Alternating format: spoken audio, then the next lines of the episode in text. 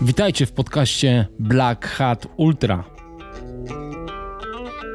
Wydaje mi się, że wiele osób, nie siadając oko w oko z tym gościem, trudno im sobie wyobrazić to, że jeżeli ja zacząłbym zadawać pytania takie, wiesz, od A do Z, tak jak wywiad pisany się robi, to nie miałbym szans na to, żeby ta osoba mi się otworzyła bardziej, bo często ten kontakt nasz e, bezpośredni buduje taką więź, takie zaufanie, że ktoś powie ci odrobinę więcej, a czasami nawet jeżeli nie powie tego wprost, to tak zawiesi głos, że, że to będzie słyszalne, że przy tej odpowiedzi jest jakiś tam znak zapytania. jeżeli ja e, czasem nie zbuduję tego e, wprowadzeniem, naprowadzeniem takiej osoby, to po prostu to nie zadziała. To był Kuba Pawlak, a ja jestem Black Hat i witam Was w podcaście Black Hat Ultra.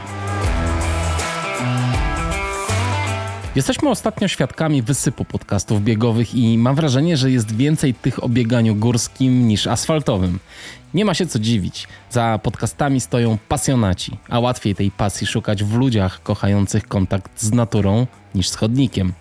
Moja kronikarska dusza nie pozwoliła mi pominąć postaci Kuby Pawlaka, który kiedyś prowadził portal, w tym podcasty, dla biegania.pl, a od roku ma swój własny podcast, który zmienił ostatnio nazwę na Race Pace.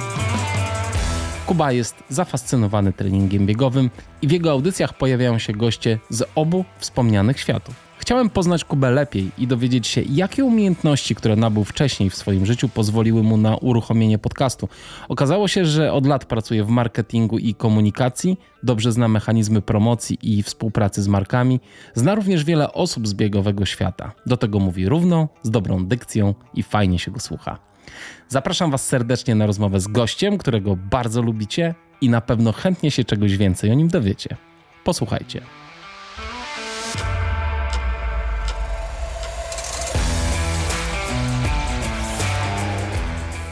Cześć Kuba, witam cię serdecznie. Cześć, bardzo mi miło. Witam ciebie Kamil, witam wszystkich e, słuchaczy. No dzisiaj taka chyba wyjątkowa sytuacja dwóch podcasterów. Podcasterzy to są osoby, które w dobie internetu, gdzie większość użytkowników ogląda 10-sekundowe filmiki o kotkach z chlebem na głowie, próbują wcisnąć godzinne lub dwugodzinne rozmowy, więc... E, szaleńcy. Szaleńcy. Dwóch takich. Jestem ciekawy, jaki masz pomysł na tę rozmowę. Jaki mam? E, ja po prostu chcę się o tobie troszeczkę więcej dowiedzieć, wiesz, bo zauważyłem, że, że często e, ludzie biorą pewne rzeczy jako pewnik i, i też nie doceniają drogi, jaką niektórzy ludzie przeszli w, w swoim poprzednim życiu. Od razu ci powiem, że ja poprzedniego życia nie pamiętam. Może jakieś było. Aż tak było zabawne? Myślałem, nie, myślałem, że to do buddystycznych takich teorii nie, nawiązujesz. Nie, nie, nie, Akurat e, buddyzm jest mi bliski, ale, ale jeśli chodzi o poprzednie i przyszłe życia, e, to tutaj w reinkarnację e, jakoś nie, nie jestem wkręcony kompletnie. O tym, które mam od 39 lat, chętnie, chętnie opowiem. O tym.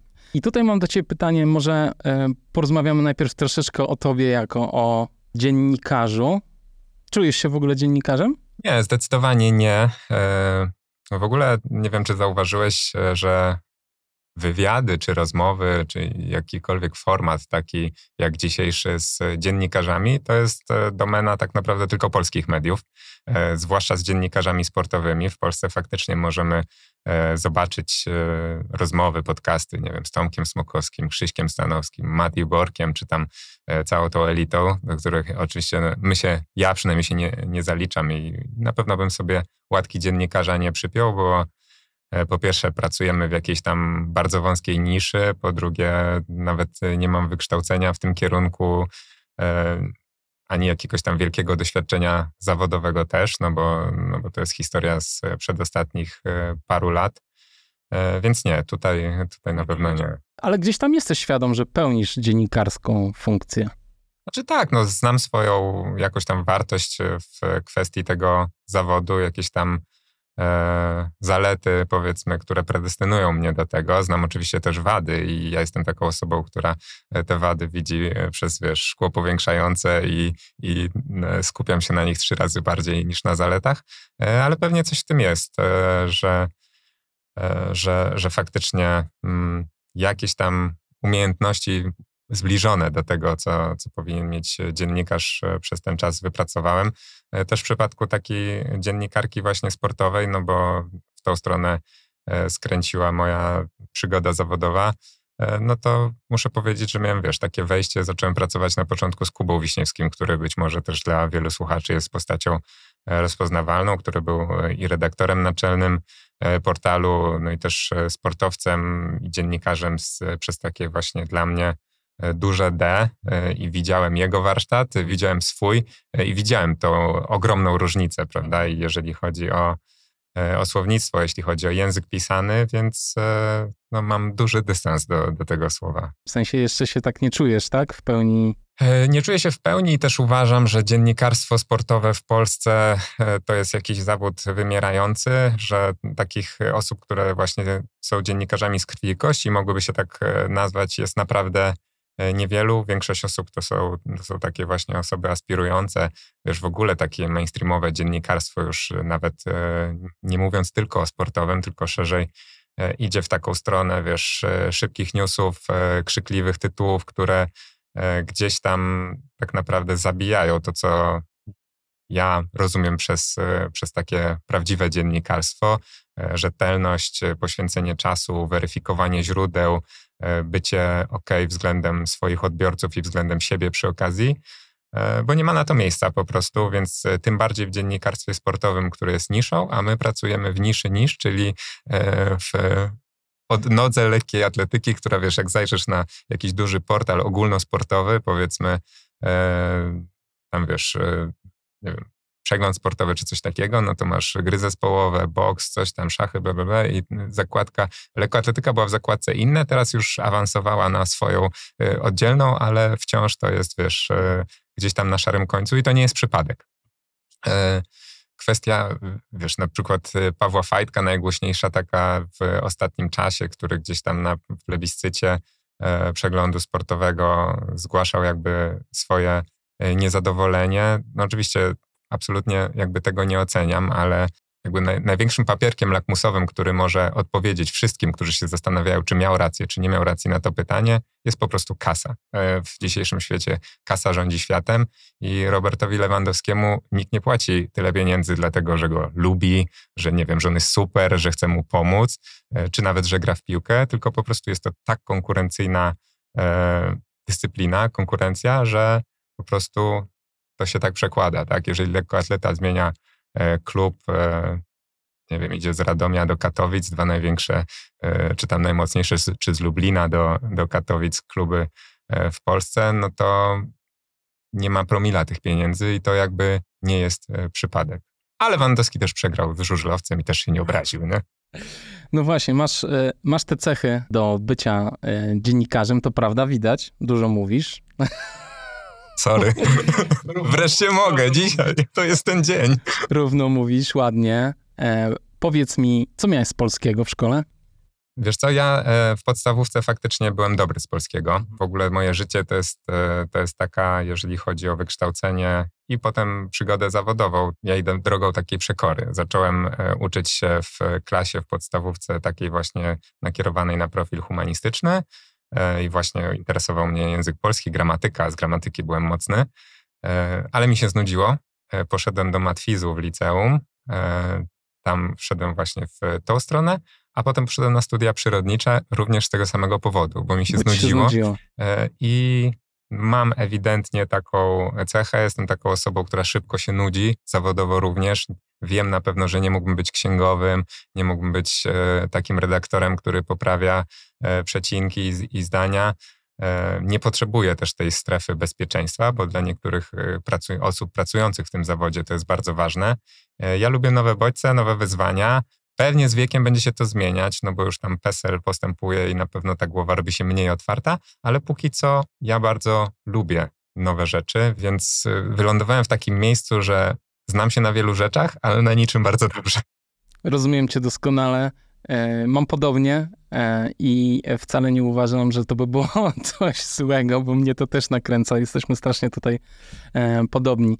Ale wiesz co, zazdroszczę niektórym osobom, takim, które mają właśnie to konkretne wykształcenie, są programistami, że mogą sobie iść na rozmowę kwalifikacyjną i powiedzieć, dzień dobry, umiem to, to, to i tamto, tamto, chcę tyle i tyle, albo tak, albo nie. Ale na, naprawdę A my musimy odpowiadać na te głupie pytania, No. gdzie się wi- będziesz widział za pięć lat i tam wszystkie podobne, nie? Kogo to Ja obchodzi? nie, ja nie zazdroszczę kompletnie. Poza tym, wiesz co, też, ja też trochę o tym myślałem ostatnio, co będzie, jak wylecę z roboty, albo jak przestaną słuchać podcastu, albo cokolwiek. I sobie tak myślę, że mam tyle rzeczy, które, którymi mogę się zająć full time, jak będę chciał, że w ogóle, w ogóle, się, w ogóle się nie martwię o to. Także nie, ja y, wiem o co ci chodzi z tym stałym zawodem, z tą pracą, jakąś tam bezpie- jakimś tam bezpieczeństwem i tym wszystkim, ale wybieram ten freestyle, który mam i myślę, że ty też. E, jak myślisz, skąd u ciebie to, ten drive taki, taki inny troszeczkę? Ktoś się tego nauczył? Ktoś z rodziców? Może nikt mnie nie nauczył uporządkowania i właśnie dlatego e, przekornie odpowiem, nie? Bardziej chyba, e, bardziej chyba w tą stronę. Trudno mi powiedzieć, wiesz, e, ja się zawsze zastanawiam, tak, bo zawodowo, pewnie podobnie jak ty, słucham trochę podcastów w inny sposób. Nie tylko podcastów sportowych, ale również takich typowo lifestyle'owych. Słucham tych wszystkich osób, celebrytów, aktorów, ludzi kultury i oni tak potrafią sobie pięknie opowiadać, że ja to jestem taki, bo w dzieciństwie miałem to, a jestem taki, bo tamto. Ja w ogóle nie mam takich analiz i ja, ja zawsze po prostu szczęka mi opada, jak to słyszę. Jak ci ludzie mają siebie rozłożone na czynniki pierwsze?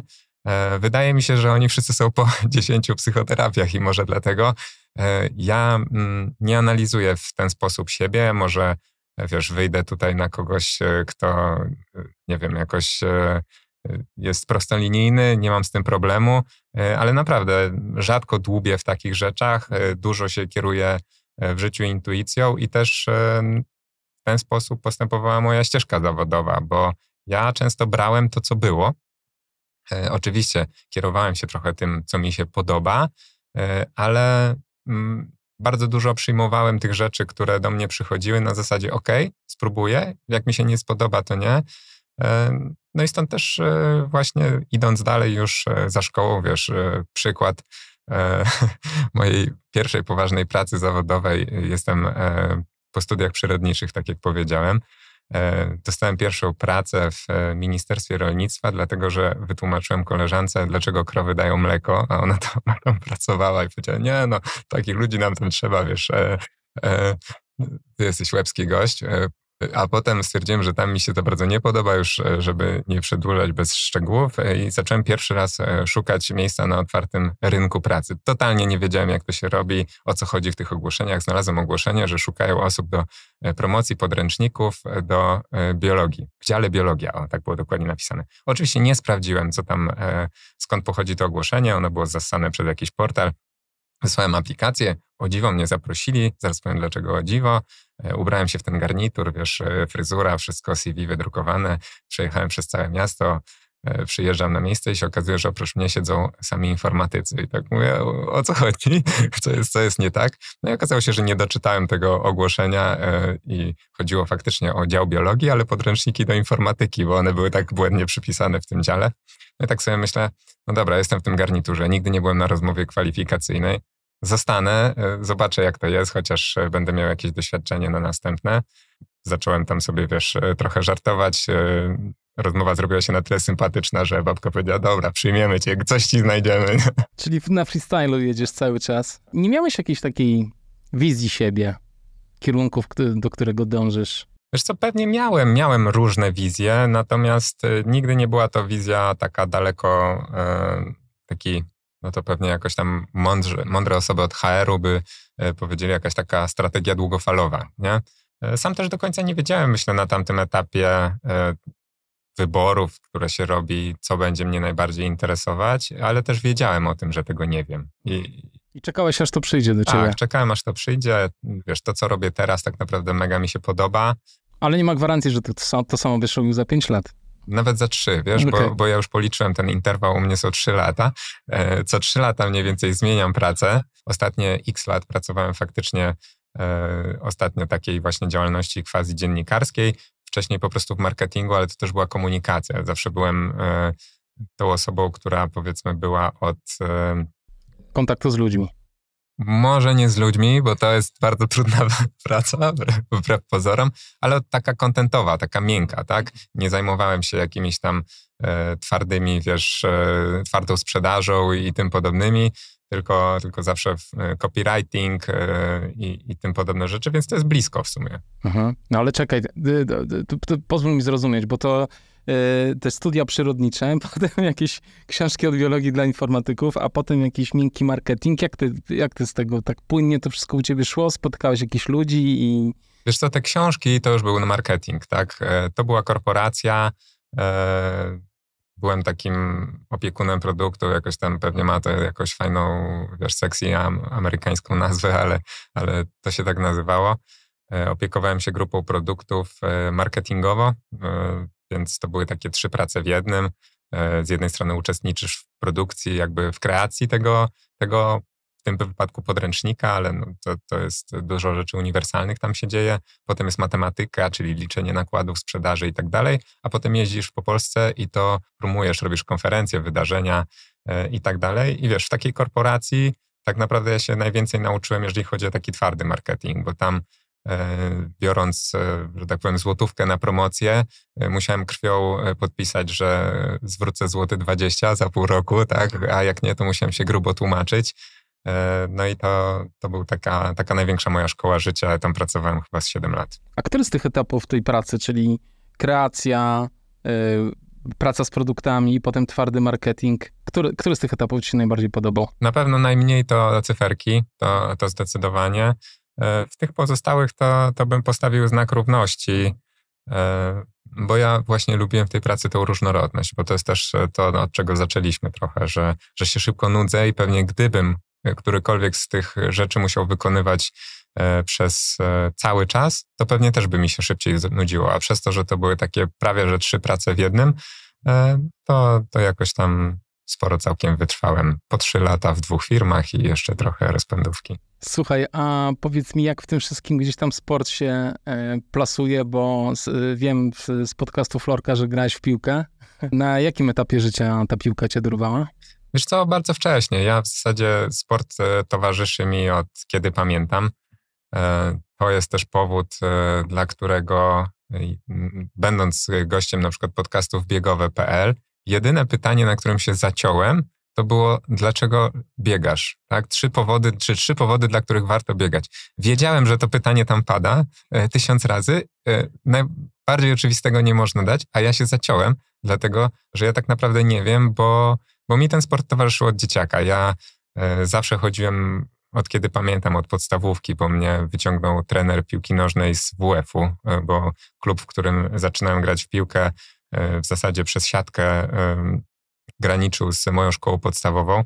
E, no i ci trenerzy sobie chodzili tam, wiesz, pooglądać, jak e, dzieciaki grają i, i zaprosił mnie po prostu trener na, na taki trening i ja wpadłem w taki reżim, który w zasadzie e, do czasu switchu na bieganie był cały czas. To nie było nigdy żadne poważne granie w piłkę, natomiast ja się dobrze czułem w takim poważnym reżimie. Nawet jeżeli grałem w klubie, który nie miał aspiracji do poważnego grania w piłkę, E, to mi bardzo odpowiadało, jak był trener zamordysta, jak było e, powiedziane od A do Z, e, co trzeba robić, bo to mi dawało jakieś takie znamiona, nie wiem, trochę profesjonalizmu, który mi się podobał. Nie miałem talentu takiego, żeby móc grać na tym poziomie, bo to wiedziałem też w zasadzie od dzieciaka. Można tam zwalać na to, że wiesz, że warunki były jakie były. To były takie lata 90. E, boisko Marymontu na e, warszawskim Żoliborzu wyglądało tak, że e, jak teraz patrzę na dzieciaki, które trenują piłkę i wiesz, jak leci do zawodnika piłka, to on się zastanawia, podnosi głowę i się zastanawia, komu odegrać ją z pierwszej piłki, to ja musiałem do samego końca wtedy patrzeć w tą piłkę, bo ona tak skakała po, tym po tej krzywej murawie, że musiałem po prostu się modlić, żeby ją przyjąć, tak, a nie uczyć szybkiej gry w piłkę, więc pewnie, pewnie ten start też był trudniejszy. No ale ja też byłem zawsze takim fizolem, tak? E, bardziej predyspozycje motoryczne e, niż tam jakaś bajeczna technika. Jak już wpadłem w taki rytm, no to z jakimiś, z jakimiś tylko małymi e, przerwami gdzieś mi to zostało i teraz mam jakby podobny stosunek do sportu w ogóle. Jest to dla mnie tak oczywiste, jak pójście umyć zęby rano, że, że chcę coś danego dnia porobić. Pewnie jak nie robię tego dłużej, to, to gdzieś tam jestem chory. Nie jest to, wiesz, żadne takie szaleństwo, bo ja mam duży dystans, myślę, że już się E, spełniłem tak ambicjonalnie e, w tej piłce nożnej, mimo oczywiście braku sukcesów, ale mam na myśli taki, taki, że tam już się sprawdziłem. Tam zrobiłem, tam zrobiłem wszystko, co chciałem, a na przykład ten etap, etap biegowy teraz już, już jest taki dla mnie, tak? Więc e, mimo, że chcę robić po coś, wyznaczam sobie jakieś cele, no to to nie jest to, wydaje mi się, taka fiksacja jak. A co, a co było w tej piłce takiego, że masz poczucie, że się spełniłeś? To był jakiś występ jeden, e, czy to po prostu cały proces, przez który przeszedłeś w tym klubie? Wiesz co, cały proces, ale tak z perspektywy czasu dojrzałego faceta, jak, e, jak na to patrzę, bo wiesz, piłka miała dużo plusów e, i dużo minusów. Specyfika szatni piłkarskiej to jest coś, co chyba trudno jest przekazać komuś, kto nigdy tego nie doświadczył. Wiąże się z tym dużo pozytywnych, dużo negatywnych emocji, ale dużo też takich, które uczą e, rzeczy, które się przekładają na życie e, później, na życie sportowe. E, to na przykład, jako ja widzę ogromną różnicę w kwestii, no dzisiaj spotkaliśmy się po to, żeby pogadać o bieganiu, więc słuchają nas biegacze. Nie, o tobie rozmawiamy dzisiaj. Ciężko mi to zaakceptować, ale niech będzie. No to wielu z nas, biegaczy, E, widzę, że nakłada na siebie, wiesz, e, mega presję, jest mega zestresowanych, e, szczególnie jak się szykują do długich dystansów, gdzie x czasu się przygotowujesz, masz ten jeden strzał, jeden występ tu i teraz. I widzę w wielu osobach tą presję, a na przykład piłka dała dużo takiego dystansu życiowego, bo w piłce na przykład co tydzień masz weryfikację, no nie? E, I to taką weryfikację, że nie wszystko zależy od ciebie. Musisz zaakceptować taką sytuację, że ok, ty masz dzisiaj dzień konia, zrobisz dwie super wrzutki, strzelisz dwie bramki, zależy na jakiej tam pozycji grasz, e, a twój bramkarz dzisiaj będzie słaby. Wpuści dwa klopsy, trzy klopsy i przegrasz ten mecz, mimo że ty byłeś zajebisty tego dnia, tak? E, I za, fakt, za tydzień masz szansę się odkuć, za tydzień jest nowe rozdanie, E, ale musisz e, nauczyć się tego, żeby zagryźć zęby, żeby być dalej spokoziomkiem dla tego kolegi, który dzisiaj e, zrobił ci w pewnym sensie przykrość, żeby schować to w kieszeń i żeby nabrać dystansu. I myślę, że takie doświadczenia bardzo pomagają chociażby właśnie w e, bieganiu, bo ja dzisiaj stając na starcie biegu, mimo tego, że e, mam swoje ambicje, tak jak powiedziałem, przygotowuję się często, wiesz, e, obrałem sobie jako główną taką ambicję swojego małego sportowego wyczynu maraton, więc to też jest dystans, w którym, w którym nie startujesz jakby z, z kanapy, tylko masz te parę miesięcy solidnych przygotowań.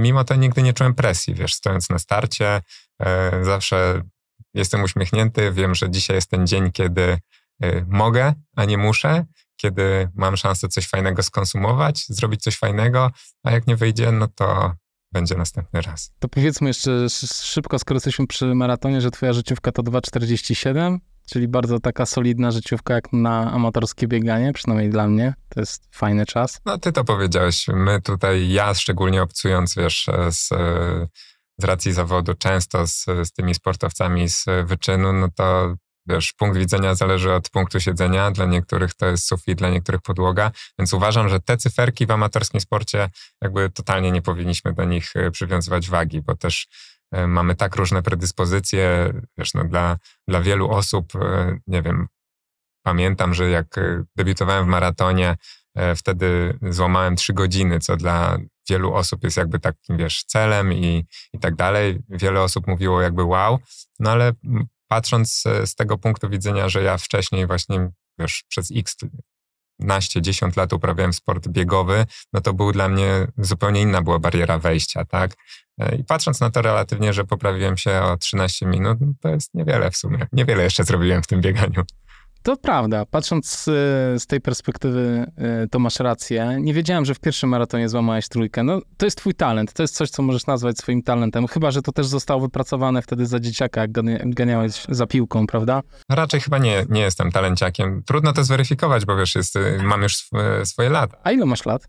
E, wiesz co, skończę 40 lat w tym roku, w listopadzie. No to tam. Jeszcze kupa przed tobą. No tak, y, jakby nie martwię się. A powiedz, ile maratonów y, rocznie biegasz? E, wiesz co, przebiegłem sześć maratonów, odkąd biegam. Pierwszy był w 2019, więc na szybko licząc trochę ponad jeden, y, półtora e, rocznie, ale to też e, tak naprawdę cztery przebiegłem tak, jakbym chciał, ambicjonalnie, czyli na sportowo. Właśnie w każdym poprawiając się tam najpierw po 5 minut, a potem o, o, o 2,5. Natomiast dwa, przez ostatnie dwa lata w zasadzie nie udało mi się pobiec maratonu E, w ten sposób. Pobiegłem sobie turystycznie, zresztą nie wiem, czy wiesz, może cię tu zaskoczę, biegliśmy razem w Walencji. E, w Walencji byliśmy? Tak, by, byliśmy, byliśmy wtedy razem. E, gdzieś tam mi mignęła twoja relacja tego dnia, kiedy, kiedy już skończyliśmy bieg. Tak to, tak to nie wiedziałem, że, że faktycznie ten, bo miałem też e, cel, żeby rekreacyjnie to powiedz, więc nawet mogliśmy się złapać wtedy, ale... Mogliśmy, bo ja z kolei wypluwałem płuca wtedy, więc dla ciebie to, było rekrea... to była rekreacja. Nie, ja wtedy byłem po roztrenowaniu, wiesz, tam mhm. nas paręnaście minut dzieliło na mecie, no. to nie, to nie, nie było jakieś... Nie, e, no, to, nie, no to ten mate, akurat maraton poszedł mi fatalnie i to jeden z tych projektów, gdzie e, nakręciłem kupę materiału wideo, który ciągle leży na twardym dysku niezmontowany, to tak a propos tego, co mówiliśmy przed podcastem. Dobrze, e, ruszyliśmy kilka wątków, chciałbym się troszeczkę cofnąć. W którym wieku twojego życia się piłka skończyła? E, piłka skończyła się, z, to był w zasadzie płynna, a nawet niepłynna zmiana na bieganie, bo był taki okres, że łączyłem te dwie rzeczy, ale wiesz co, to tutaj czynnik wieku głównie zadziałał. Gdzieś tam miałem już te 35 lat, zaczynałem czuć, że wiesz, piłka na niskim poziomie a to, to długo grałeś w tą piłkę, tak, muszę powiedzieć. Ca całe życie, tak, dokładnie. I cały czas trenowałem, tak. E, to, to jakby też jest istotne, że tam minimum te trzy treningi w tygodniu plus mecz. E, czasem było tego też więcej, czasem było e, pięć, sześć treningów, ale, ale powiedzmy, że tak to wyglądało.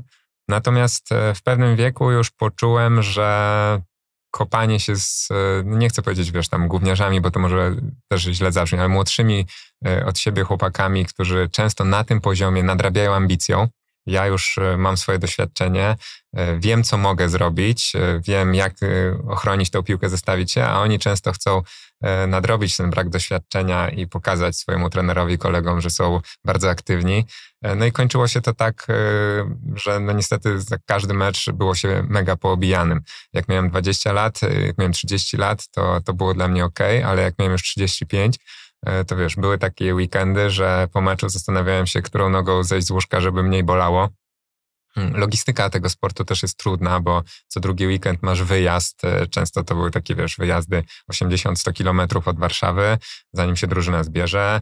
Do szatni przyjeżdżasz wcześniej o godzinę, potem dwie godziny mecz, potem wszyscy prysznic, wszyscy do autobusu, nie macie cały dzień w domu, e, a są, wiesz, jest rodzina, są inne sprawy i trochę to się zaczyna takie Piotrusio Panienie e, z tą piłką.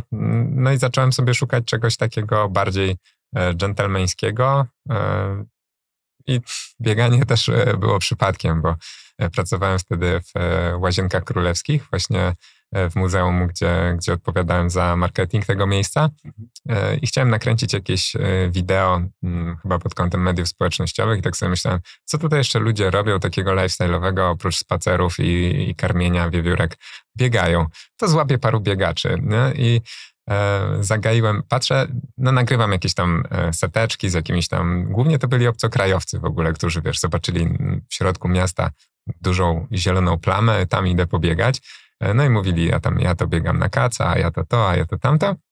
Aż wreszcie, tak mi to słabo szło to nagrywanie, bo ciężko tam ludzi zatrzymywać. I patrzę, jak z nieba spadła mi grupa biegowa. Nie? Biegnie taka cała watacha. Mówię, ekstra, nagram to wszystko naraz. E, była to Weronika Zielińska e, z, z swoimi podopiecznymi z 1, 2, 3. Nagrałem cały materiał, poznałem się z nimi, a to wpadnij na trening, wpadnij, wpadnij, jest super. E, no i za tam 2-3 miesiące pojechałem z nimi na obóz biegowy. Tak się zaczęło. Który to był rok?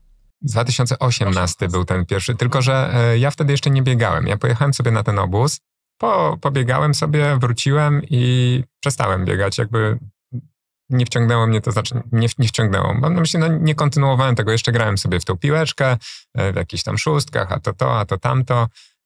Wychodziłem sobie biegać, ale tak, wiesz, raz, dwa razy w tygodniu. Górę raczej były to takie joggerskie biegi. Mm. No i po tym obozie odezwała się do mnie koleżanka. Pamiętam to, jak dziś e, szedłem na e, mecz reprezentacji polskiej obejrzeć u kumpla. E, w siatce tam, wiesz, sześć izotoników, wszystko kibicowsko. Dzwoni telefon, koleżanka z tego obozu dzwoni i pyta, czy nie przebiegłbym z nią biegu rzeźnika. Więc ja totalnie nie wiedziałem, co to jest w tamtym momencie. Więc mówię, no spoko, jak ty dasz radę, no to ja pewnie też dam. To ja zapiszę, jest takie losowanie, tutaj ten i odezwę się do ciebie, ale pewnie nas nie wylosują. Co tym bardziej się zgadzam. No i za tam dwa czy trzy miesiące zadzwoni telefon, ty słuchaj, wylosowali nas.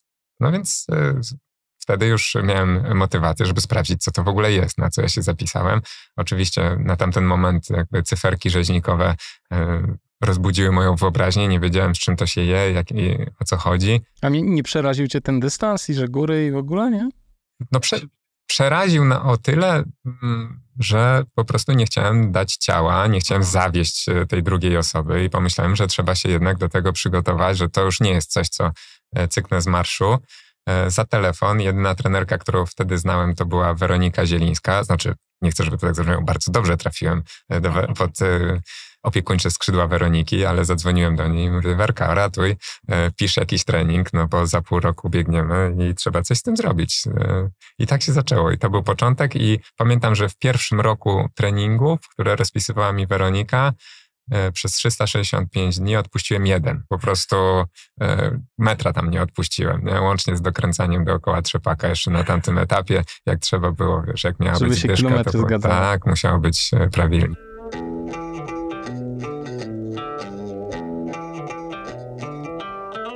Wróćmy jeszcze kawałeczek e, do, do twojego, że tak powiem, wykształcenia dziennikarskiego. Ja tak widzę, tu wpadają teraz e, jakieś social media w, w Parku Łazienkowskim. Dużo tych takich funkcji marketingowych pełniłeś, tak? Zanim, zanim zająłeś się w bieganiu właściwie zarządzaniem portalem. E, tak, to, to było, wiesz co, połączone trochę z tymi, z tymi łazienkami. Mm, to jak wpadłem na portal, bo jak już zacząłem pobiegiwać, no to Zależało nam w łazienkach na tym, żeby pokazać, e, trochę się odciąć od e, przeszłości tego miejsca, które było takie trochę czasami ton i tam wiesz, wszyscy byli obrażeni, że ktoś przyjdzie pobiegać, bo to nie jest takie miejsce. E, a historycznie, wbrew pozorom, Stanisław August jako gospodarz tego miejsca, on chciał, żeby to było otwarte, tak? On chciał, żeby to była właśnie kultura dla ludzi, stawiał na to w, w swojej filozofii tego miejsca e, i tym bardziej, zwłaszcza mi, zależało wtedy na tym, żeby, żeby to pokazać, żeby coś przełamać e, i wpadłem na taki pomysł, żeby założyć w Łazienkach grupę biegową. E, nie mając o tym zielonego pojęcia również, jedyna koleżanka, którą wtedy miałem, tako, taka, która wiedziałem, że może znać kogoś, kto w bieganiu gdzieś tam ma jakieś wpływy, może mi coś pomóc, to była Ania Szczypczyńska, panna Anna, która kiedyś e, mocno biegowo tam swoje social media rozwijała. To stare czasy, a ja nie znałem z, e, ze szkoły średniej, z, po prostu z towarzystwa wtedy. Ani ona jeszcze nawet nie myślała o bieganiu, ani, ani ja tym bardziej. Zadzwoniłem do niej, ona mi dała numer telefonu do E, do znajomych z grupy z firmy New Balance. E, spotkałem się z nimi, oni stwierdzili, tak, podoba nam się ten pomysł, wchodzimy w to. Założyliśmy grupę biegową. Już miejsce było fajne, e, naprawdę klimatyczne. Zrobiliśmy tam zresztą bardzo fajny bieg też. Raz byłem dyrektorem biegu. Mila Kusocińskiego to się nazywało. Nocny, wiesz, oświetlony. E, gdzie biegliśmy na takim symbolicznym dystansie 1932 metry, jak rok, w którym Kusy zdobył pierwszy złoty medal e, olimpijski. Więc tam się dużo działo i było chyba ponad 600 e, biegaczy na tym, na tym biegu. Nieźle się na tym w ogóle przejechałem, tak jeżeli chodzi o dygresję, bo wczułem się mocno w tą rolę i myślałem, że mm, jakby wszystko zrobię sam najlepiej, więc, e, bo ja widziałem, jak biegi wyglądają, wiem o co chodzi, więc wszystko to ja, to ja, to ja, ja będę za to odpowiedzialny, za to, za tamto. E, no i w dniu tego biegu e, wszystko idzie zgodnie z planem i nagle tak błysnęło mi, że ekipa od pomiaru czasu zrobiła pewien mały błąd, czyli rozstawiła metę na starcie, a start na mecie. I od tego zaczęła się cała lawina nieszczęść, e, bo, bo zaczęła się panika, zaczęło się wszystko walić, e, ludzie zaczęli mieć problem z depozytami, z tym, z tamtym, odbiorem numerów, nie depozytów, tylko, tylko numerów i tak dalej. No i wszystko mi tak spadło po prostu na głowę dyrektora, e, że, że myślałem, że się tam rozpłaczę i myślałem, że to jest wielka katastrofa i nic na tym biegu nie działa i że wszyscy nas obsmarują w sieci. A potem, e, wbrew pozorom, był taki super feedback, bo się okazało, że w sumie tylko my to widzieliśmy, nie? E, że, że tam wszystko jest na trytytki i, i lasotaśmę. I teraz zawsze tak o tym mówię też organizatorom biegów, na, na jakich jestem, którzy mają też taką zupełnie inną perspektywę, nie? że z punktu widzenia uczestnika, jak jest klimat, jak jest fajna energia, jak ludzie to robią z pasją, to tych niedoróbek wszystkich w ogóle Y, zadałem ci to pytanie na początku, troszeczkę mi, troszeczkę mi uciekłeś. Czy w ogóle słowo pasja jest dla ciebie czymś dużym, czy, czy ty potrafisz też do innych swoich aktywności przypisać tę samą nazwę? Że zrobisz coś mniejszego i też to nazywasz pasją? Ważę słowa w życiu. E, nie mam wielu przyjaciół, e, nie mam chyba wiele pasji i też nie uważam, że powinno się dużo mieć. Nie jest to jakby kolekcjonowanie znaczków, nie jest e, to na sztuki, nie rozlicza się tego ilościowo. E, tylko jakościowo, więc zdecydowanie wolę mieć jedną pasję, która e, faktycznie mnie rozpala. No nie mogę powiedzieć, że kiedykolwiek miałem dzień, kiedy bym powiedział, że na przykład bieganie mnie znudziło. A miałem tego biegania, wyobraź sobie, pracując tam, gdzie pracowałem, w portalu. E, ja codziennie czytałem x artykułów o bieganiu, codziennie, dzień w dzień. Gdzie nie poszedłem, ludzie rozmawiali ze mną o bieganiu. Niektórych tematów, no to już wiesz, po prostu miałem je przerobione na wskroś i jak przychodził jakiś rozmówca, to potrafiłem po prostu z dokładnością, wiesz, 9 do 10 powiedzieć, jakie będą trzy następne jego zdania, tak. nie? E, tego było tak dużo. A mimo to uważam, co w perspektywie na przykład naszej działalności, czyli tych podcastów jest super, e, że to jest e, taka płynna materia, tych klocków jest tak dużo, że ja jestem w stanie na przykład do podcastu zaprosić 10 gości, na jeden temat, z nimi rozmawiać, nie wiem, nawet prozaiczny, jak robić rozbiegania i jestem pewien, że każdy powie mi coś, czego do tej pory nie słyszałem, o czym nie wiedziałem i to jest ekstra z e, tego punktu widzenia, bo ja myślę, że e, właśnie nasza zajawka na podcasty, e, jeżeli się nie skończy w nas, to z braku tematu nigdy nie masz. Nie, nie ma szans. Też ostatnio ktoś mi zadawał pytanie, słuchaj, czy, czy ty się nie obawiasz, że ci kiedyś goście się skończą?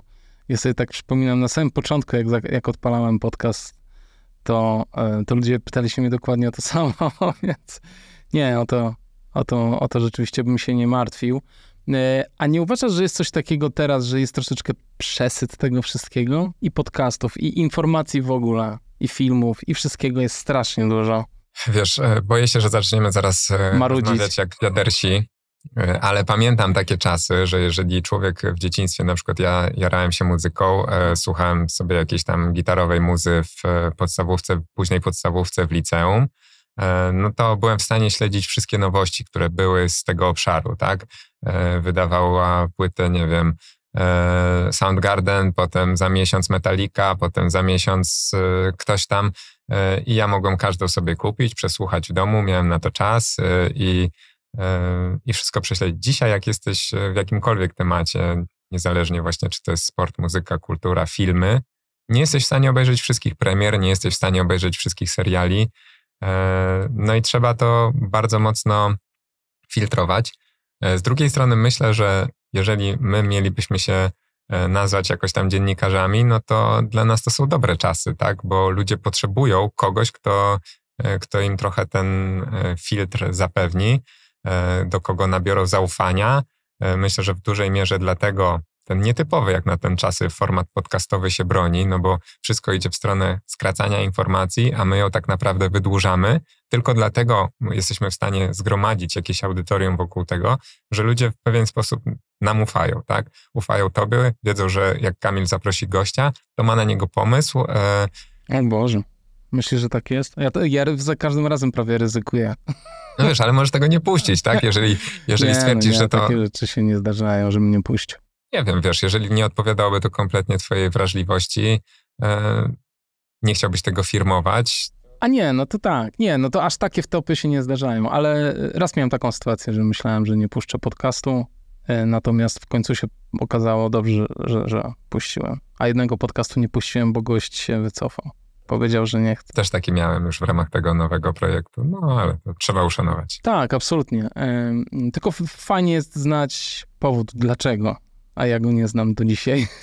No ale e, e, tak, znaczy powiem ci szczerze, ja trochę e, patrzę, patrzę na ten świat i sobie myślę, że, że tego jest za dużo, że ja wiem, tak, no to jest ważne, żeby ludzie mieli kogoś, kto to filtruje, ale z drugiej strony ja też zawsze, słuchaj, miałem takie poczucie, że za, za mało wszystkiego tego robię, tych podcastów.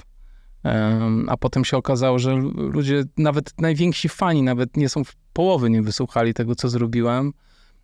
I ja się łapię na tym samym, że, mm, że, że też nie jestem w stanie wysłuchać tego wszystkiego, co mnie interesuje. Znaczy, ja polskich rzeczy w ogóle nie słucham e, i o bieganiu w ogóle nie słucham, e, ale, ale mam jakieś takie poczucie, że, że tego wszystkiego, pomimo tego, że to są długie treści, że do treningu, i że do, do, do samochodu, i że przy sprzątaniu, i w ogóle niby wszystko pięknie, to i tak tego, tego ciągle jest strasznie, znaczy już jest za dużo. Nie? Ja nie wiem jak ty, jak ty czujesz. Ja się czuję zawsze early adopterem, czyli jak coś wpada, jakaś nowa zajawka, to ja chętnie się do tego przyklejam i ciągnę. W momencie, jak coś zaczyna być mainstreamowe, tracę zainteresowanie troszeczkę, bo... No to w przypadku podcastów już chyba powinieneś stracić dawno, no bo... Ludzie mnie trzymają, wiesz? Właśnie ten fakt, że się spotykamy i gadamy, to jest takie unikalne.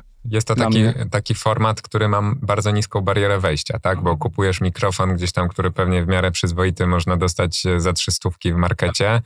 E, I no wielu osób, wiele osób też się na tym przejeżdża, tak? No bo ma duży zapał na początku, myśli sobie, znam Krzysia, znam Rysia, zaproszę Krzysia i Rysia, on se wpadnie i se pogadamy, tak jak my lubimy i, i będzie z tego show, a w momencie, kiedy trzeba być konsekwentnym, trzeba mieć na to pomysł i myślę, że na tym etapie, w jakim są teraz podcasty, no to już trzeba po prostu się wyróżniać jakością, bo właśnie tak jak powiedziałeś, jest tego, e, tego za dużo, no to się, to się okazuje bariera, ale tak jak mówisz, no nawet w przypadku biegowych podcastów, których jest e, zalew teraz, bo pewnie E, jakbyśmy policzyli to polskich e, wydawców, autorów, czy jak zwał, tak zwał, no pewnie już jest na, na pewno ponad 10 takich, którzy regularnie e, nadają, no to jest, to jest faktycznie dużo. One są dosyć też powtarzalne, nie? Tak. Właśnie ciekawe jest to, co powiedziałeś o tym progu wejścia, że on jest niby niski, ale nadal strasznie wiele osób y, nie jest w stanie tej podstawowej jakości uzyskać. To też jest mnie zawsze fascynuje. To Dlaczego? Jest, to, to, jest śmieszne, to chyba ja powinienem odwrócić to pytanie, bo wiesz, ty jesteś gościem, który na co dzień zajmuje się e, efektami specjalnymi, postprodukcją, więc wiesz e, coś więcej o jakości. Ja mogę tylko powiedzieć ze swojej strony tyle, że każdy z nas musi gdzieś e, postawić tą kreskę, która e, wyznacza punkt, który on jest dla niego akceptowalny. Bo umówmy się, że jakbyś chciał osiągnąć perfekcyjną jakość, to mógłbyś przy tym dłubać pół roku przy jednym A, odcinku oczywiście. i dalej znajdzie się coś, e, co jest nieidealne. E, co, więc mu, musimy sobie mm, wyznaczyć jakby takie miejsce, które akceptujemy. Ty na pewno patrząc i tak mówiąc obiektywnie, e, masz tą poprzeczkę na polskim rynku chyba najwyżej zawieszoną, jeżeli chodzi o tematy biegowe, bo i jakość wideo i audio jest super. Ja na pewno trochę niżej. Pytanie, co jest, e, wiesz, pytanie otwarte. Myślę, że nikt na nie nie odpowie. E, Czy warto? Co jest ok, co, co warto, a co nie warto, tak. bo e, wspomniałeś Floriana na przykład. E, on na pewno się nie obrazi, bo ja nieraz e, jakby mówiłem o tym i w jego obecności i w ogóle, że jakby wziąć pod uwagę taki warsztat dziennikarski, który on ma z punktu widzenia dykcji, z punktu widzenia tego, że ma wadę wymowy, E, można by było powiedzieć, ok, praca głosem to jest e, coś, w czym on teoretycznie e, nie powinien się sprawdzić. A Florian ma wiedzę, ma pasję, miał konsekwencje, robił super robotę i dzięki temu bardzo fajnie się przebił na tym rynku, bardzo też się rozwinął, jakby tak, jeżeli chodzi o, o dziennikarskie kwestie i te rzeczy, o których mówiłem. E, więc to świadczy o tym, że tak naprawdę nigdy nie wiesz, no nie? Gdzie, tak. gdzie ta poprzeczka powinna wisieć. Nigdy nie wiesz, ale i masz rację, że zawsze trzeba odpuszczać. W sensie, jak zaczniesz y, grze, kręcić tymi gałami w nieskończoność, to można, można umrzeć. Ja zresztą, ja zresztą też odpuszczam, e, bo to nie ma po prostu najmniejszego sensu. Nie zauważyłem, ale dobra. No ja, ja niestety widzę. E, e, w każdym razie, dobrze, Kuba. Opowiedz troszeczkę o, e, o, bieganiu, albo może inaczej. Bardziej mnie rzeczywiście interesuje, dlaczego odszedłeś od biegania i otworzyłeś swój podcast autorski. Co, byłem pracodawcy, mówi się albo dobrze, albo wcale. może skupię się na sobie, to będzie, tak. to, to będzie najlepsze rozwiązanie tej, tej sytuacji. No, wiesz co, takie dziennikarstwo biegowe w Polsce nie jest wbrew pozorom łatwym zajęciem. To będzie trochę nawiązanie do tego, co powiedziałem, półprofesjonalizmu, My jesteśmy półprofesjonalnymi dziennikarzami, bo raczej nie ma w Polsce osoby, która mogłaby utrzymać się i przeżyć stuprocentowo z dziennikarstwa sportowego w niszy bieganie, bo to jest za mała nisza. Jak e, oglądałem teraz, nie wiem, jesteśmy świeżo po Mistrzostwach Świata, e, w serwisach informacyjnych, w telewizji sportowych e, w dniu maratonu, albo informacja o tym, że Polacy w ogóle tam byli, ukończyli, albo się pojawiała na zasadzie jednego zdania, albo wcale. Więc takie to generuje cyfry i zainteresowanie, i nikt nie ma szans jakby być pełnoprawnym dziennikarzem biegowym w Polsce może to łączyć z kilkoma jakimiś, jeżeli ma jeszcze da radę dorzucić do tego żużel i skoki narciarskie, to, e, to, e, to miałby szansę. A dlaczego było to trudne? Bo my byliśmy półprofesjonalistami, jeżeli chodzi o dziennikarstwo, a też biegacze są półprofesjonalni, jeżeli chodzi o, o swój zawód. Nie, wiesz, abstrahuję od wyników. Oczywiście, no, wiemy, gdzie w biegach długodystansowych aktualnie jakby w tabelach się Polacy znajdują ale nie zmienia to faktu, że takie osoby mogą generować bardzo duże zainteresowanie, jeżeli rozumieją dobrze swoją rolę. E, jeżeli wiedzą o tym, że połowa sukcesu to są ich wyniki sportowe, a druga połowa to jest to, kim są, jak się komunikują. E, I wiesz, i to było dla mnie na przykład, jako, jako osoby pracującej, trudne, bo ja chcąc, nie chcąc, e, robiłem sobie jakieś tam wrogów nie chcę, żeby to tak jakoś zabrzmiało, no bo tam nigdy nie było jakichś tam wielkich reperkusji, ale powiedzmy, że sporo osób miało jakiś tam negatywny stosunek do tego, że, że pisało się o ich wynikach obiektywnie. Mi się wydaje, że obiektywnie. Ja zawsze chciałem być w prawdzie ze sobą i, z, e, i ze swoimi odbiorcami, i wydaje mi się, że wiele osób dzisiaj relacjonujących w Polsce sport, jakim jest bieganie, e, nie rozumie faktu, że nie można naraz być kolegą wszystkich biegaczy i być w porządku wobec swoich odbiorców, bo wcześniej czy później zawsze przychodzi taki moment, kiedy musisz zdecydować, bo sport wyczynowy, e, ktoś mądry kiedyś powiedział, że na jeden sukces w sporcie wyczynowym składa się, przypada dziewięć porażek, które najpierw musisz odnieść i niestety ty chcąc być obiektywnym dziennikarzem, o tych porażkach też musisz wprost napisać, e, jeśli chcesz być wiarygodny, jeśli chcesz być w porządku wobec odbiorców. I często to się spotykało z dużym niezrozumieniem, tak? E, bo Kuba, ej, ty do mnie nie zadzwoniłeś, bo ja dzisiaj słabo pobiegłem, e, bo się zimnej wody napiłem i brzuch nie bolał. To jest przykład, tak? E, I okej, okay, jakby szanuję to, ja nie mogę dzwonić do wszystkich jako dziennikarz i pytać, a jak a dlaczego ty dzisiaj źle pobiegłeś? A z drugiej strony, jak popatrzymy na sport wyczynowy, to ja nigdy nie słyszałem, żeby, nie wiem, Leo Messi po słabym meczu powiedział, że jego brzuch bolał, a na pewno go brzuch bolał bo to jest element sportu, tak? Jeżeli ty się napiłeś zimnej wody, to znaczy, że czegoś w tej logistyce nie dopilnowałeś, że ktoś tam nie stanął. Trudno mi jest, wiesz, oceniać bardzo mm, biegaczy, którzy mm, trenują bardzo ambitnie w bardzo trudnych warunkach, bo nie mają do tego w Polsce stworzonych dobrych warunków, umówmy się i powiedzmy to szczerze. E, natomiast e, trzeba też pamiętać, że jakby bawiąc się w sportowca wyczynowego, e, musisz brać na klatę i profity, bo oni chcą profity, chcą sponsorów, narzekają, że sponsor nie płaci, że związek nie płaci, że ktoś tam im nie zapłaci, ok, ale biorąc to na klatę, muszę też brać tą krytykę na klatę, tak? Taką, wiesz, no nie mówię tu o jakiejś beznadziejnej krytyce, o jakimś hejcie, nigdy, nigdy nikt nie napisał, ej, ten to się skończył i już nigdy dobrze nie pobiegnie, nie? To by było e, chamskie, natomiast jeżeli ktoś zapowiada dany wynik, biegnie dużo słabiej, no to opisze się, że, że biegł słabiej i wiesz, i to była trudna rola po prostu. Teraz e, z dzisiejszej perspektywy, kiedy e, robię rozmowy bardziej treningowe, trochę na inny temat, odbiłem od tego i jakby nie muszę, chociaż wiesz, ja lubię czasami dokręcić gdzieś tam śrubkę trochę i, i podłubać, jak, e, jak jest jakiś strupek, to tam jeszcze, jeszcze sprawdzić, co, co jest pod spodem, ale E, ale myślę, że teraz e, przez to, że wiesz, robię to face to face z osobami, no to one bardziej to szanują i bardziej rozumieją, jaką ja mam intencję, bo to nigdy nie jest robione po to, żeby komuś dopiec, tylko żeby pokazać jakiś szerszy obrazek, uświadomić coś sobie, odbiorcom. A w tamtej sytuacji, kiedy ja wiesz, musiałem w 15 minut napisać newsa, co się, co się wydarzyło na danym biegu, no to była to rola dosyć niewdzięczna z tego względu.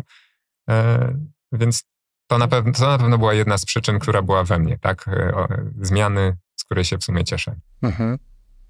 Czyli odszedłeś z biegania, bo nie chciałeś być takim klasycznym dziennikarzem, który robi coś na szybko i przez to gdzieś tam rani ludzi, tak? Przez, przez to, że sama forma tego, co musisz stworzyć, co musisz napisać, jest taka to jest taka forma, w której nie, nie, możesz być empatyczny za bardzo. Nie ma miejsca na to, nie? Czy to się nie zdarzało tak, aż tak często, żeby, żeby nadać temu pełną proporcję? No bo tak jak ty to skwitowałeś, no to wychodziłoby na to, że ja codziennie tam komuś, wiesz, szpilę wbijałem. Nie, aż tak to, aż tak to oczywiście nie wyglądało. No ale parę razy przejechałem się na tym, że e, chcąc napisać obiektywnie o jakiejś sytuacji, nie wiem, e, przypuśćmy o, mm, o jakimś tam wyniku, który e, został nabiegany rekord Polski w nieregulaminowych warunkach.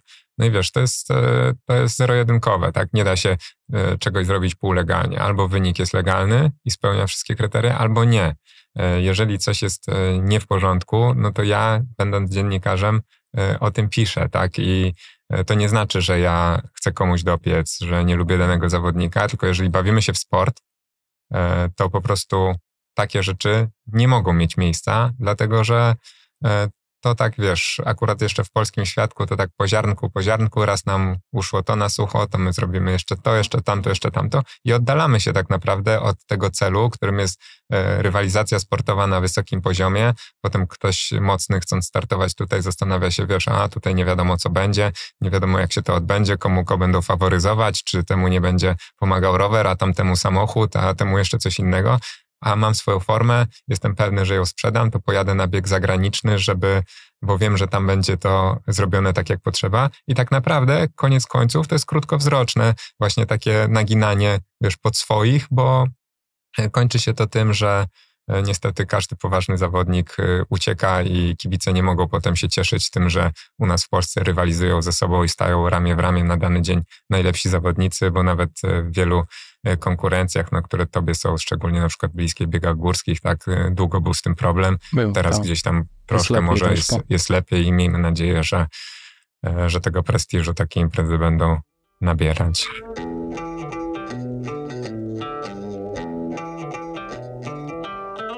Jaki ty masz klucz przy wyborze gości do podcastu i czy w ogóle jakiś masz?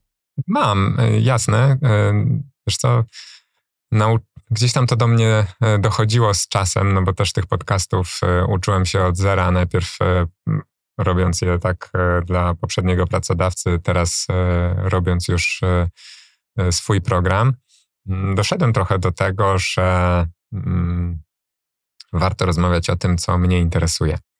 I jeżeli ja chcę być autentyczny jako host, jako prowadzący, ja muszę mieć w sobie tą ciekawość e, tego tematu. E, nie będę udawał, że czasami zaczynam rozmowę, na przykład merytoryczną, część rozmowy o treningu z poziomu, w którym jestem dobrze zorientowany, e, chociaż nie udaję też wtedy głupka. Czasem dopowiem coś, coś swojego, co do czego mam pewność, chociaż to gość jest autorytetem. Natomiast często na końcu tych rozmów docieramy do takich miejsc, gdzie e, dla mnie to też są, wiesz, e, nowe rewiry, tak? E, I, I myślę, że to jest w tym jakby kluczem do tego wszystkiego, żeby zaciekawić samego siebie, bo wtedy to jest autentyczne. Zdaję sobie sprawę z tego, że to ogranicza w jakiś sposób, bo pewnie na tle ogólnej populacji moja wiedza, na przykład odnośnie kwestii treningowych jest e, gdzieś tam trochę powyżej średniej i być może moje rozmowy będą, e, są trudne dla osób na przykład zupełnie początkujących, ale e, uważam, że jakby na dzisiejszy dzień to, o czym mówiłeś, zalewie treści, informacji, które w dzisiejszych czasach do nas docierają, jest już po prostu milion treści o tym, jak się ubrać do biegania na zimę, na lato yy, i na jesień. I trzeba jakby szukać tych nisz i nie ma się cze czego obawiać, że się wejdzie w jakiś tam temat za głęboko, tak? Ja teraz jakby jestem w pełni świadomy tego, że mogę zrobić dwugodzinną rozmowę na temat najdrobniejszego detalu treningowego, wyimka z wyimka z wyimka, E, bo jeżeli odpowiednio faktycznie e, się do tego przygotuje, no to, to nie będzie gorsza treść niż coś takiego e, bardzo szerokiego. Na razie mi się to, myślę, ta koncepcja sprawdza, tak? Jeżeli chodzi o klucz gości, no to z takich ciekawostek, no to mogę jeszcze na pewno powiedzieć to, że kiedyś wydawało mi się, że duże biegowe nazwiska to jest coś, co bardzo przyciąga widzów, kibiców, słuchaczy, że to, co te osoby, które powiedzmy jesteśmy w stanie zobaczyć biegające na Mistrzostwach Świata, Igrzyskach Olimpijskich, to jest, to jest one są takie premium i, i mogą wpływać mocno na słuchalność, a z mojego doświadczenia w ogóle nie ma takiej za mocnej korelacji. Jednak kibice lekkiej atletyki w Polsce mm, no nie ma ich chyba aż tak dużo po prostu. A nie dostajesz często informacji, ej, Kuba, zrób wywiad z tym, z tym i z tym i wtedy ci wychodzi, kto jest popularny de facto? No przecież ty też dostajesz, no to nie, wiesz, ale, wiesz, że tak. Ale mówimy o tobie. E, tak, dostaję, natomiast... E, I jesteś podatny na te, na te prośby? E, muszę przyznać, że nie. Nie chcę, żeby to buńczucznie zabrzmiało, bo dostałem bardzo dużo fajnych sugestii od e, słuchaczy odnośnie i tematów, i osób, i uwagi odnośnie swojego prowadzenia, które też e, często są bardzo celne i często otwierają mi oczy, no bo jednak będąc, będąc sobą nie mam dystansu do tego, żeby niektóre takie rzeczy ocenić, ale przyznam się szczerze, że w każdej z tych kwestii mam do nich duży dystans i i ważę je sobie, e, bo no wiele osób e, nie zna też tych aspektów robienia rozmowy, tak? Często na przykład pojawiał się u mnie taki zarzut, e, z którym po części na przykład się zgadzam, że za dużo mówię sam jako gospodarz.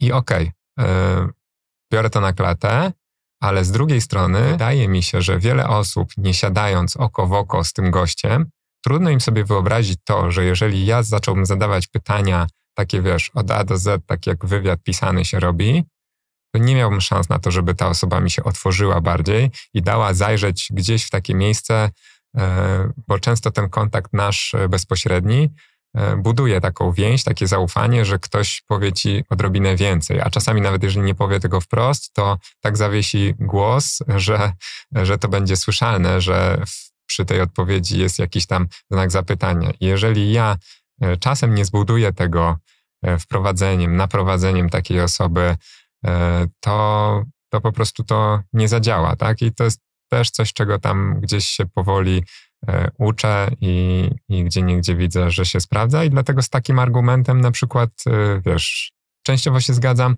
częściowo się nie zgadzam.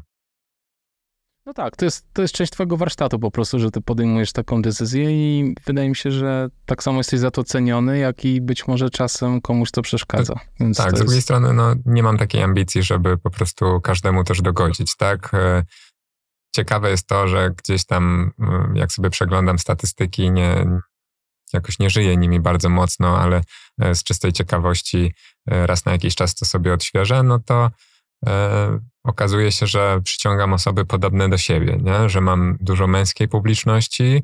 E, większość z nich to są tacy biegacze właśnie powiedzmy z przedziału tam 30-40 czy, czy nawet 45.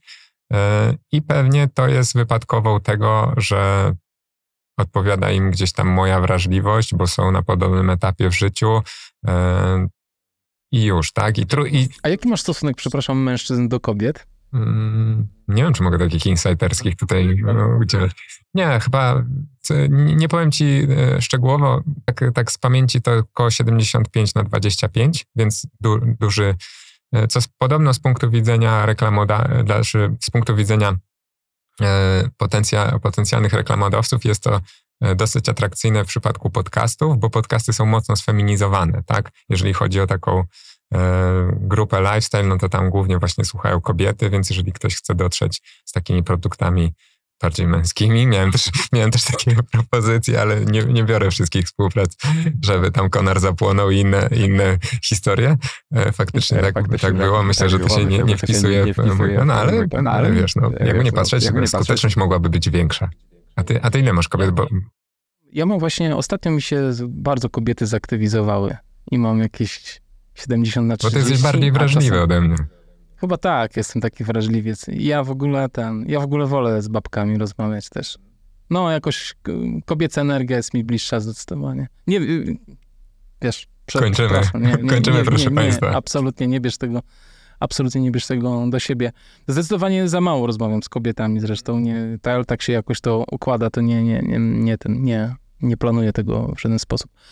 Powiedz, Kuba, czy robisz coś, na co dzień? Czy może masz jakąś taką swoją drogę specjalną, że dbasz o swój warsztat dziennikarski albo że przygotowujesz się do podcastów w jakiś specyficzny sposób, regularny, albo coś, coś robisz takiego specjalnego. Masz, masz coś takiego, czy na żywioł? Nie, nie, nie lecę na żywioł, to mm, ja może, możemy chyba zdradzić też e, trochę tajemnicę twojego warsztatu. Jak umówiliśmy się tutaj na rozmowę, to nawet zaproponowałem ci, że bo mało się znamy, a ja zdaję sobie też sprawę z tego, że ja nie jestem osobą, która w mediach bardzo dużo epatuje jakby swoją codziennością, to nie do końca jest, e, jest mój styl i jakbym miał sam przygotować się do rozmowy z sobą, to mógłbym mieć lekki kłopocik, nie? skąd wyciągnąć te informacje, więc tak pomyślałem, że, że może jakbyśmy się spotkali tutaj gdzieś na rozbieganko wspólne, przegadali parę tematów, to tobie byłoby łatwiej. Ty powiedziałeś, nie Kuba, e, to nie jest mój styl, ja chcę być ciekawy ciebie, okej, okay, ja to szanuję.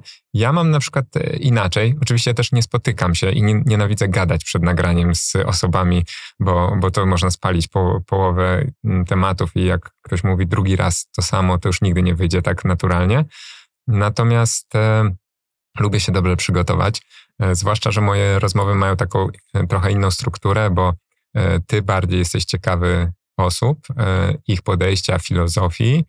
Ja Trochę też, ale zawsze jest to tylko wyimek mojej rozmowy, a większość, większy nacisk kładę na jakąś taką naukę merytoryczną, na coś treningowego, czy w zależności jakiej specjalizacji e, jest ten gość, żeby, żeby się czegoś od niego nauczyć e, konkretnego, twardego.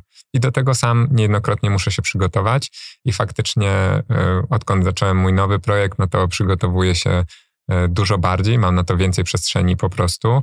E, nie mam takiej presji, żeby robić podcasty z jakąś konkretną częstotliwością. Wtedy, kiedy ja jestem gotowy, kiedy czuję, że już ten temat w sobie e, gdzieś tam e, na tyle dużo sobie poczytałem, mm, że, że już mi to wystarczy, no to, to wtedy zapraszam gościa. I z ciekawych rzeczy, bo powiedziałeś o tych przygotowaniach, no to na pewno taką cechą charakterystyczną i czymś, co pewnie rzadko komu się zdarza, jest to, że mi najwięcej pytań e, wpada na rozbieganiach e, i e, ja mam już, wiesz, aplikację Notes w telefonie na wierzchu po prostu, bo wiem, że niejednokrotnie na treningu poprzedza, w dzień poprzedzający podcast czy dwa, przyjdzie mi do głowy jeszcze tyle pytań, że po prostu zatrzymuję się, zapisuję to i, i dopiero potem, wiesz, kopiuję i gdzieś tam edytuję sobie w przygotowaniach do rozmowy. Najwięcej rzeczy, najwięcej pytań do moich podcastów powstaje w trakcie treningów biegowych. To jest zdecydowanie. Jak słuchasz podcastów, to jak? Podcastów słucham tylko na spokojnych treningach. W ogóle mam taką gradację, że podcastów po angielsku nie jestem w stanie słuchać na bieganiu w ogóle, bo nie jestem w stanie się tak skupić.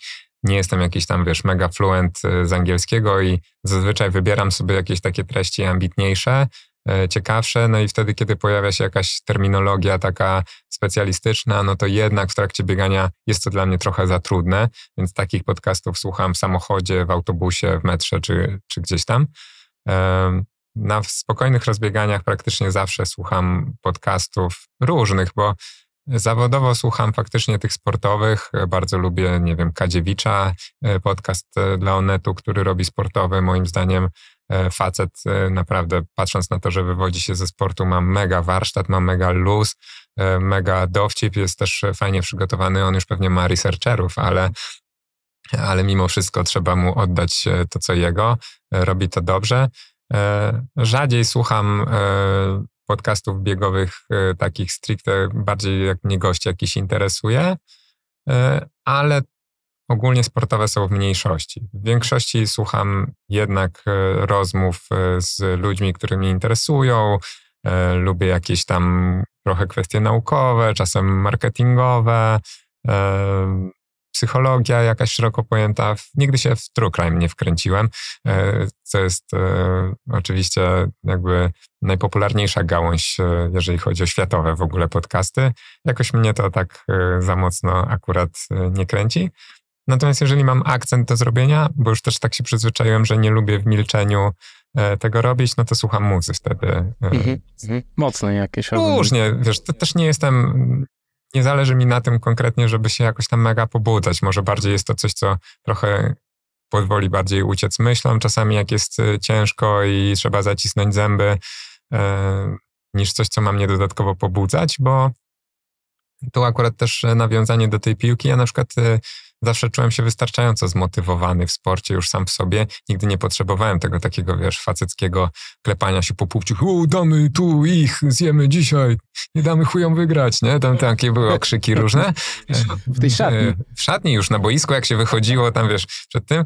E, jakby zawsze w tym uczestniczyłem, ale czułem, że mi to nie jest do niczego potrzebne, bo no tak, no piłkarze się klepią po pupciach, no trudno. No, tak, no. Tak, tak, Smarkają, tak. mają jeszcze tam z palca i mają jeszcze innych kilka przywar charakterystycznych dla, dla tej grupy, ale tak to, e, tak to wyglądało. Ja czułem, że jakby wolę się skupić na tym, żeby e, być skoncentrowanym niż agresywnym za, za wszelką cenę, bo ta jakby agresja była na wystarczającym poziomie e, wyjściowo. Nie?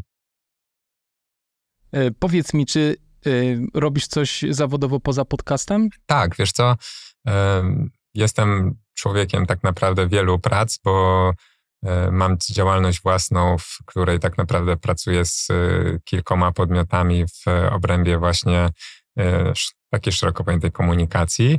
Natomiast przyznam się szczerze, że zaczynam sobie to coraz bardziej limitować na rzecz podcastu. Faktycznie stwierdziłem, że zaczyna mi to podcast, zaczyna mi jakby zabierać tyle czasu, że mm, nie jestem w stanie połączyć ich wszystkich, więc zaczynam sobie pomału robić jakąś tam przestrzeń i e, gdzieś na skali to się, to się przesuwa, jeżeli chodzi o moje obowiązki zawodowe.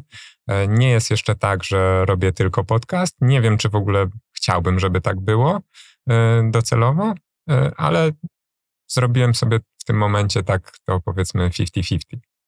Mhm. No spoko, jeżeli wiesz, jesteś w stanie się z tego utrzymać, to super. No to, to jest ciekawe, wiesz, w ogóle ten, e, ten rynek, no wiesz, no, nie wiem, czy kogoś jakby takie rzeczy będą interesować, ale to jest ciekawe, że my mamy zupełnie na przykład inne modele, e, jeżeli chodzi o finansowanie tej, tej działalności. Ja wiesz, ja nigdy w ogóle, jak zaczynałem robić ten podcast, to w ogóle nie patrzyłem na to jak na komercyjne przedsięwzięcie. To jest rzecz, która wynika z mojej pasji i pewnie robiłbym ten podcast y, y, nawet nie mając z niego złotówki, bo to nie jest moja motywacja w tym momencie. Fajnie, że udaje się zrekompensować ten czas, y, który poświęcam na to, żeby, żeby jakieś wynagrodzenie za to było, no bo jednak e, wiesz, satysfakcji e, słuchaczy nie, nie wrzucę do, na patelnię, do lodówki czy do garnka. E, no i też na długo ci nie wystarczy, umówmy się. To jest, to jest ograniczone ognisko, że tak powiem, energii. Czas weryfikuje. Wszystko zależy od składowych, od częstotliwości, od wszystkiego. Natomiast no, fajnie, że udaje się to jakoś skompensować, ale ty masz właśnie zupełnie inny. Mówiłeś kiedyś, przepisałeś, że doświadczenia z partnerami e, nie wyszły ci za mocno, bo oni za bardzo chcieli ingerować w treść. E. Tak, poza tym we mnie jest coś takiego, że ja nie umiem rozmawiać z brandami, z firmami za bardzo. Ani one się nie zgłaszają, ani mi jakoś nie jest e, po drodze, żeby do nich pisać. W ogóle nie umiem tego robić. To, to jest jakby no, wolę rozmawiać z moimi słuchaczami. No i masz, fa masz fajnych słuchaczy, masz społeczność, która, która jakby dokłada się do tego i to jest super sprawiedliwy układ. Y, ja wybrałem jakby na ten moment, bo też nie chcę się jakby usztywniać, że to będzie tak zawsze wyglądało, bo sytuacja jest y, dynamiczna, ale na ten moment akurat mi się powiedzmy może z uwagi na to, że, że poznałem też sporo tych osób y, będących po drugiej stronie, jakoś tam lepiej rozmawiać z nimi i umiem jakby mm, na ten moment e, pozyskać takie firmy, które też są fajne, bo one też to czują. E, ja z większością firm, z którymi współpracuję, to wiesz, to nie są to ludzie, którzy mówią, ej Kuba, dobra, mm, wejdziemy w ten ten, jak powiesz w trakcie podcastu, że my jesteśmy super, a nasze buty są najlepsze, to ja jakby od razu też mówię, no jakby jest część reklamowa, E, i godzimy się na nią. Jeżeli ja coś tam czuję z wątroby, że nie wiem, że startuję w jakimś biegu i on akurat jest, jest partnerem i faktycznie to czuję, że, że chcę coś powiedzieć w trakcie rozmowy, wychodzi mi to naturalnie, to to mówię oczywiście. Nie kryję się z tym.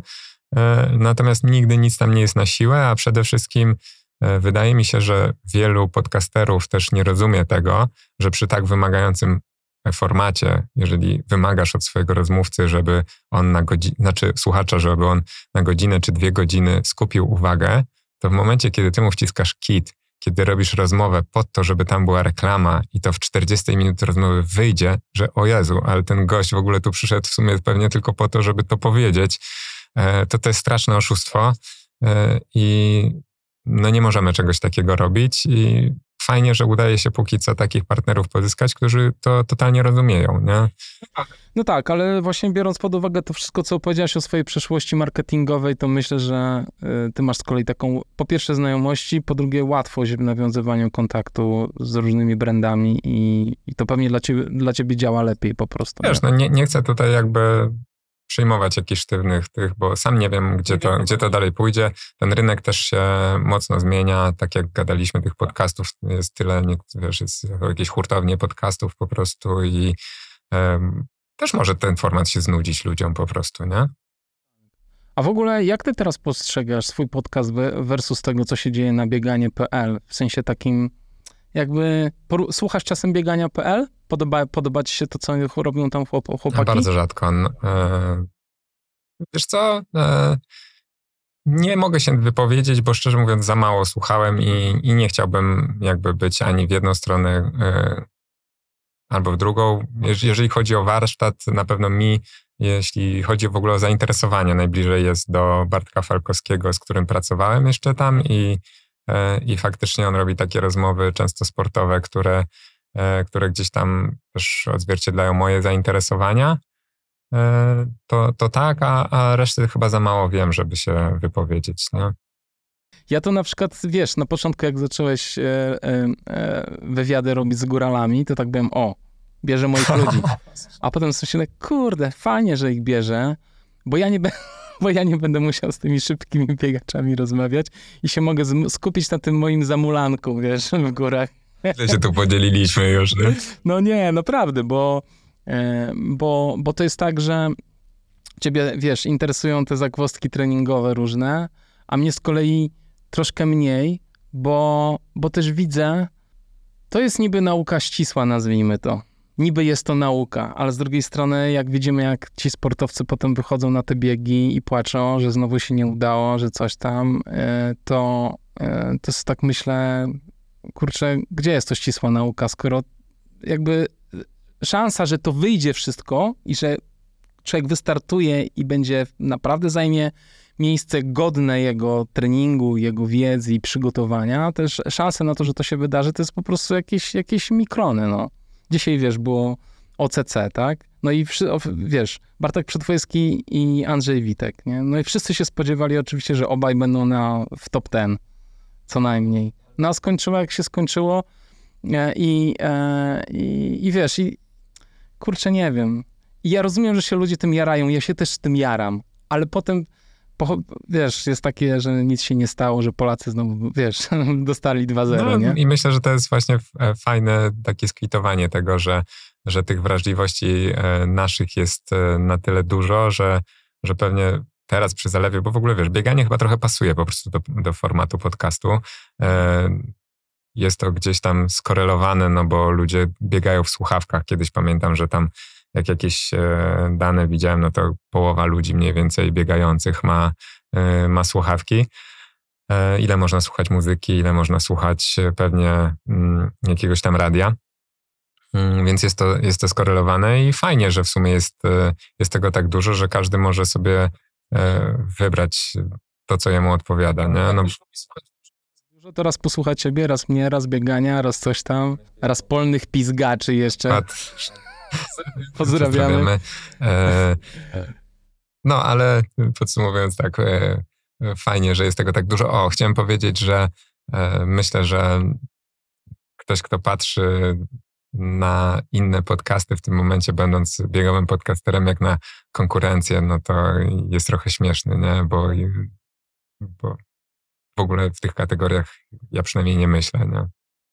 No tak, no ciężko jest myśleć w ogóle, o co my walczymy niby. Jakby co, o to, o to, że twojego podcastu wysłucha 1500, a mojego 1600, albo na odwrót, przecież o co, o co tu walka idzie, no nie, nie wiem. Może wiesz, Mm, może jakbyśmy walczyli o tych samych, nie wiem, sponsorów na przykład, nie, to może to byłby jakiś temat, kto ma więcej, kto ma większą słuchalność, kto coś. O Boże, daj spokój. Ostatnio, przepraszam, jeden ktoś do mnie y, napisał i się spytał, chciał coś zareklamować w podcaście i się pyta o jakiś współczynnik. Jakiś taki, nie wiem, właśnie taki, wiesz, do, dotarcia do ludzi. Ja mówię, ale co to jest? Musiałem sprawdzić w internecie w ogóle, o co, o, o co się gość pyta, wiesz. Bo to pewnie, wiesz, jakbym prowadził profesjonalny y, y, podcast z takim marketingiem, wiesz, e, brandowym, to bym może wiedział, no ale nie wiem. No i musiałem sprawdzić, myślę, daj ty spokój mi z tymi wszystkimi. Wiesz, e, jakby ja działam w zupełnie inny sposób. E, no, tak, to są takie te mechanizmy też w tym świecie podcasterskim i monetyzowanie tych podcastów, które są mi zupełnie obce, których nie Ale rozumiem. jak fajnie udało mi się ciebie uruchomić. E, pisałeś, pisaliśmy sobie przed tym, że e, ja napisałem, że może zadam ci też jakieś pytanie, skoro dwóch podcasterów się spotyka. Już nie, nie, ma być o tobie, a tutaj się uruchomiłeś. Nie, no, to trochę, bo to wiesz, no to strasznie bliskie jest mi, prawda? Bo to jest, bo to jest mi strasznie bliskie wszystko, bo to są takie rozkminy, które A obydwaj zrobiłeś mamy. odcinek i- o sobie? Na, w tym podcaście Black Hat Ultra? Nie, w życiu. Raz zrobiłem podca- y, po biegu, y, zrobiłem podcast o sobie, poprosiłem Martę Dębską, żeby mnie przepytała, ale to nie pojawiło się na Black Hat Ultra, nie. Chciałem po prostu opowiedzieć ludziom historię tego biegu, co tam przeżyłem, ale to poszło w, w ramach podcastu Black Hat Team, gdzie, gdzie wszyscy tam mówią o sobie, sami na się No, nagrywają. bo to taka takie- dziwna sytuacja, w której się, y, jak na co dzień jesteś hostem takich rozmów, w której ja się teraz e, na przykład znajduję, y, porównałbym to właśnie do tego, że jak masz partnera, partnerkę, śpicie razem w łóżku i zawsze ty jesteś po prawej stronie, a ona po lewej, albo on po lewej i przychodzisz i nagle jest odwrotnie, nie? Niby nic się nie dzieje, to jest to samo nagranie, ale co- coś tak Tak, tak, nie, to, to by było dziwne i w ogóle nie, nie, nie, niepotrzebne, wydaje mi się. E, A tobie zrobił podcast o sobie? Nie, właśnie w życiu. Ja y, jestem na etapie tego, że na przykład jestem zaskoczony Twoim y, zaproszeniem, bo po prostu nigdy też nie budowałem jakiejś swojej marki przy, w świecie biegowym, to już szczególnie. Y, I dopiero teraz, tak naprawdę, jak zacząłem swój projekt podcastowy, no to gdzieś tam trochę więcej tej komunikacji się pojawiło, ale cały czas jestem, wiesz, na takim etapie, że jakby obcując na co dzień jeszcze z super sportowcami, dziwi mnie zainteresowanie, powiedzmy, na przykład sportową częścią gdzieś tam mojego życia, że ktoś tam podpyta, jak wrzucę jakiś trening, a na jakich przerwach, a na jaki czas. No, jest to dla mnie e, totalna nowość, nie? I, i jakby nie przyzwyczaiłem się jeszcze do opowiadania o sobie. Nie? No, rozumiem, rozumiem. Ale wiesz co, to jest fajne, bo to jest to, to co też e, powiedziałeś e, jakiś czas temu, że są sportowcy, którzy doskonale znają swoją historię, wiedzą, co robili, jak mieli 4 lata. I to są ludzie, z którymi się niezwykle ciężko rozmawia, bo nawet jeżeli w twoim pytaniu będzie jakiś niuans, który będziesz, gdzie chcesz, żeby w ten niuans twój rozmówca poszedł, to on i tak przywróci to do tej głównej kreski, którą zna, do, do, tego, do tego horyzontu i będzie szedł po tych torach, które, które już dobrze zna, które już powtarzał w każdym wywiadzie i nawet jak spróbujesz odejść, to Często są to sportowcy właśnie z e, wyższego poziomu, takiej bardziej sprofesjonalizowani, albo tacy, którzy mają już e, gdzieś tam, są nauczeni tego, co można mówić, e, czego nie można. Myślę, że my tutaj w biegowym świecie mamy naprawdę bardzo łatwą robotę, jeżeli patrzymy na siebie jako na dziennikarzy, bo jak widzisz te wywiady z sportowcami typu NBA, formuła, czy nawet właśnie piłka nożna z najwyższego poziomu, no tam wyciągnąć, po prostu wyszarpać, wybłagać o kawałek mięska, no to jest e, niesamowicie ciężko. Nie? On, nie może, on nie może powiedzieć nic e, o trenerze, nie może nic powiedzieć o przeciwniku, e, nie może nawet powiedzieć nic o drużynie swojej, tylko ewentualnie coś tam o sobie i bardzo szerokie słowa e, odnośnie tego, że będziemy się starali na przyszłość, to jest naprawdę trudny kawałek chleba. Tak. Tak, mega trudny i rzeczywiście masz rację. Cie- Cieszmy się, że robimy to wszystko jeszcze w takiej, wiesz, w takiej właśnie, z jednej strony możemy narzekać, że to jest nisza i że właściwie, wiesz, no jakieś garstki ludzi nas słuchają, ale z drugiej strony mamy pełną wolność, prawda, i swobodę i to jest super i ludzie są jeszcze otwarci i właśnie pełni pasji i że w tym jeszcze nie ma pieniędzy, w związku z tym wszystko jest jeszcze takie normalne, więc z jednej strony czasem to jest trudne i mega ciężkie i rzeczywiście wszystko wisi na tej pasji po prostu. I to też jest przy, jako argument y, z zewnątrz podawany, ale przecież to, to jest twoja pasja, to rób to za darmo, nie? E, Że, że to się staje ciężkie, ale z drugiej strony to jest tak, jest w tym wolność po prostu. E, Kuba, chcesz coś jeszcze powiedzieć od siebie? O nie, tak na... O, o co nie zapytałem, bo e, może jeszcze powiem, dlaczego jesteś w tym podcaście, bo tak Nie się dziwisz. zaprosiłeś. No, Cię zaprosiłem, bo, bo rzeczywiście o tobie bardzo mało wiadomo. I, I chciałem się po prostu dowiedzieć e, coś więcej o tobie, dlatego, tu jesteś, a, a też robisz super robotę. Od razu powiem, że bardzo lubię słuchać twoich podcastów. Nie słucham dużo, od razu mówię. e, Się zmieniłem nazwę, bo poprzedniej nie mogłeś zapamiętać. nie mogłem zapamiętać poprzedniej, ale, ale powiem ci, że marketingowo to jest taki odważny ruch. Bo założyłeś podcast niedawno i tak? Po ile? Y, Rok, te, rok temu? No. Wiesz co, mm, chcę też e, zrobić kilka rzeczy mm, wokół tego, bo mm, gdzieś tam zbudowała się jakaś społeczność, e, o której na początku nie myślałem. E, Mam dużo pomysłów do realizacji, które pod tym brandem takim, wiesz, FM podcastowym też, no ta nazwa nie do końca by do nich pasowała. Więc chciałem zrobić po prostu większy woreczek, w którym e, zmieści się więcej rzeczy. Wkrótce już tam zacznę coś komunikować na ten tak temat. Nie, dalej. na razie ty robisz obóz. No tak, Fajna, miejsc, fajna ty- miejscówka. za tydzień, a to już zapisy zamknięte. Jak co, chcesz paść? Padaj. Panią cię policzę. Bo my zbieramy na wyjazd na UTMB na przyszły rok, więc... W tym roku już za późno. Także, e, no to fajnie, okej, czyli to się wiąże z tym, że, że chcesz zwiększyć e, pojemność tych słów, którymi nazywasz swój podcast, rozumiem. Którą teraz e, wymyśliłem, e, też już się doczekała jakichś tam pastiży. Już było tam ene due race pace, ale jeszcze, jeszcze po śląsku ostatnio słyszałem tym polotania. Race face.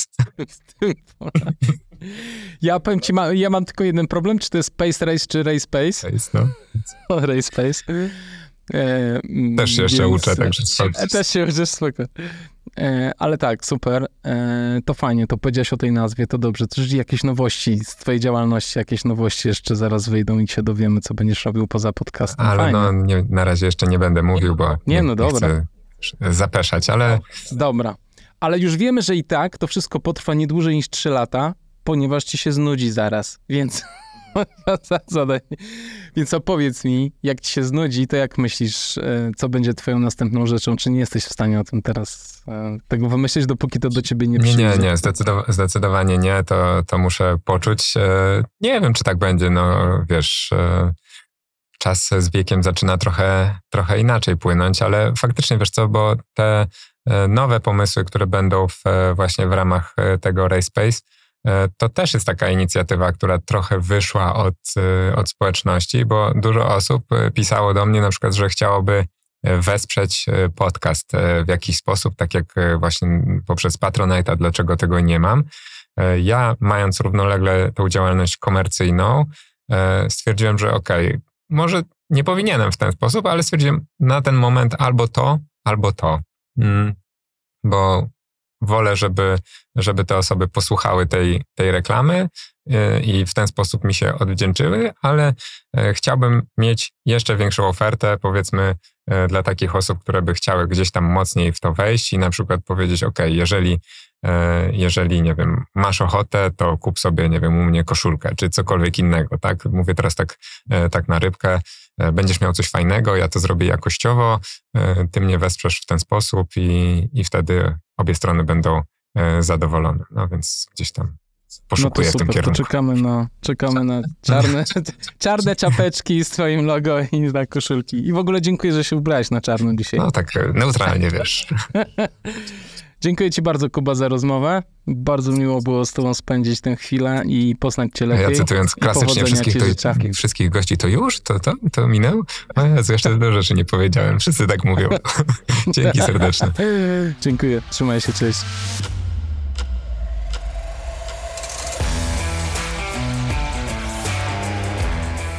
Dziękuję serdecznie, że wysłuchaliście tego odcinka do końca. Gorąco namawiam Was do wspierania mojego podcastu finansowo poprzez patronite.pl ukośnik Black Hat Ultra. A ja nie mogę doczekać się już środy, bo w Warszawie odwiedza mnie Kasia Solińska i Maciek Dąbrowski, aby nagrać kolejny odcinek podcastu Black Hat Ultra. Dziękuję serdecznie wszystkim patronom, którzy wspierają ten podcast. Dzięki Wam wiem, że to, co robię, ma sens. Chciałem jeszcze Wam powiedzieć, że sezon powoli się kończy. Team Black Hat Pro stał na podium w tym sezonie wielokrotnie, a przed nami jeszcze kilka startów. Nie wiem, czy wszyscy wiedzą, ale na początku września odbył się obóz Black Hat Pro w Sobótce, w którym wzięło udział ponad 20 osób. Biegaliśmy po Ślęży i był to czas niezwykłego relaksu oraz treningu. A teraz planuję z moją ekipą z Discorda nowy obóz. Tym razem zimowy i niedługo podzielę się z Wami szczegółami. Ale od razu uprzedzam, to nie będzie typowy obóz biegowy. Podcast Black Hat Ultra przygotowuję ja, czyli Kamil Dąbkowski, a autorem muzyki jest Audio Dealer. Jeszcze raz dziękuję, że jesteście i że słuchacie. Ściskam Was mocno i do usłyszenia następnym razem. Buziaki.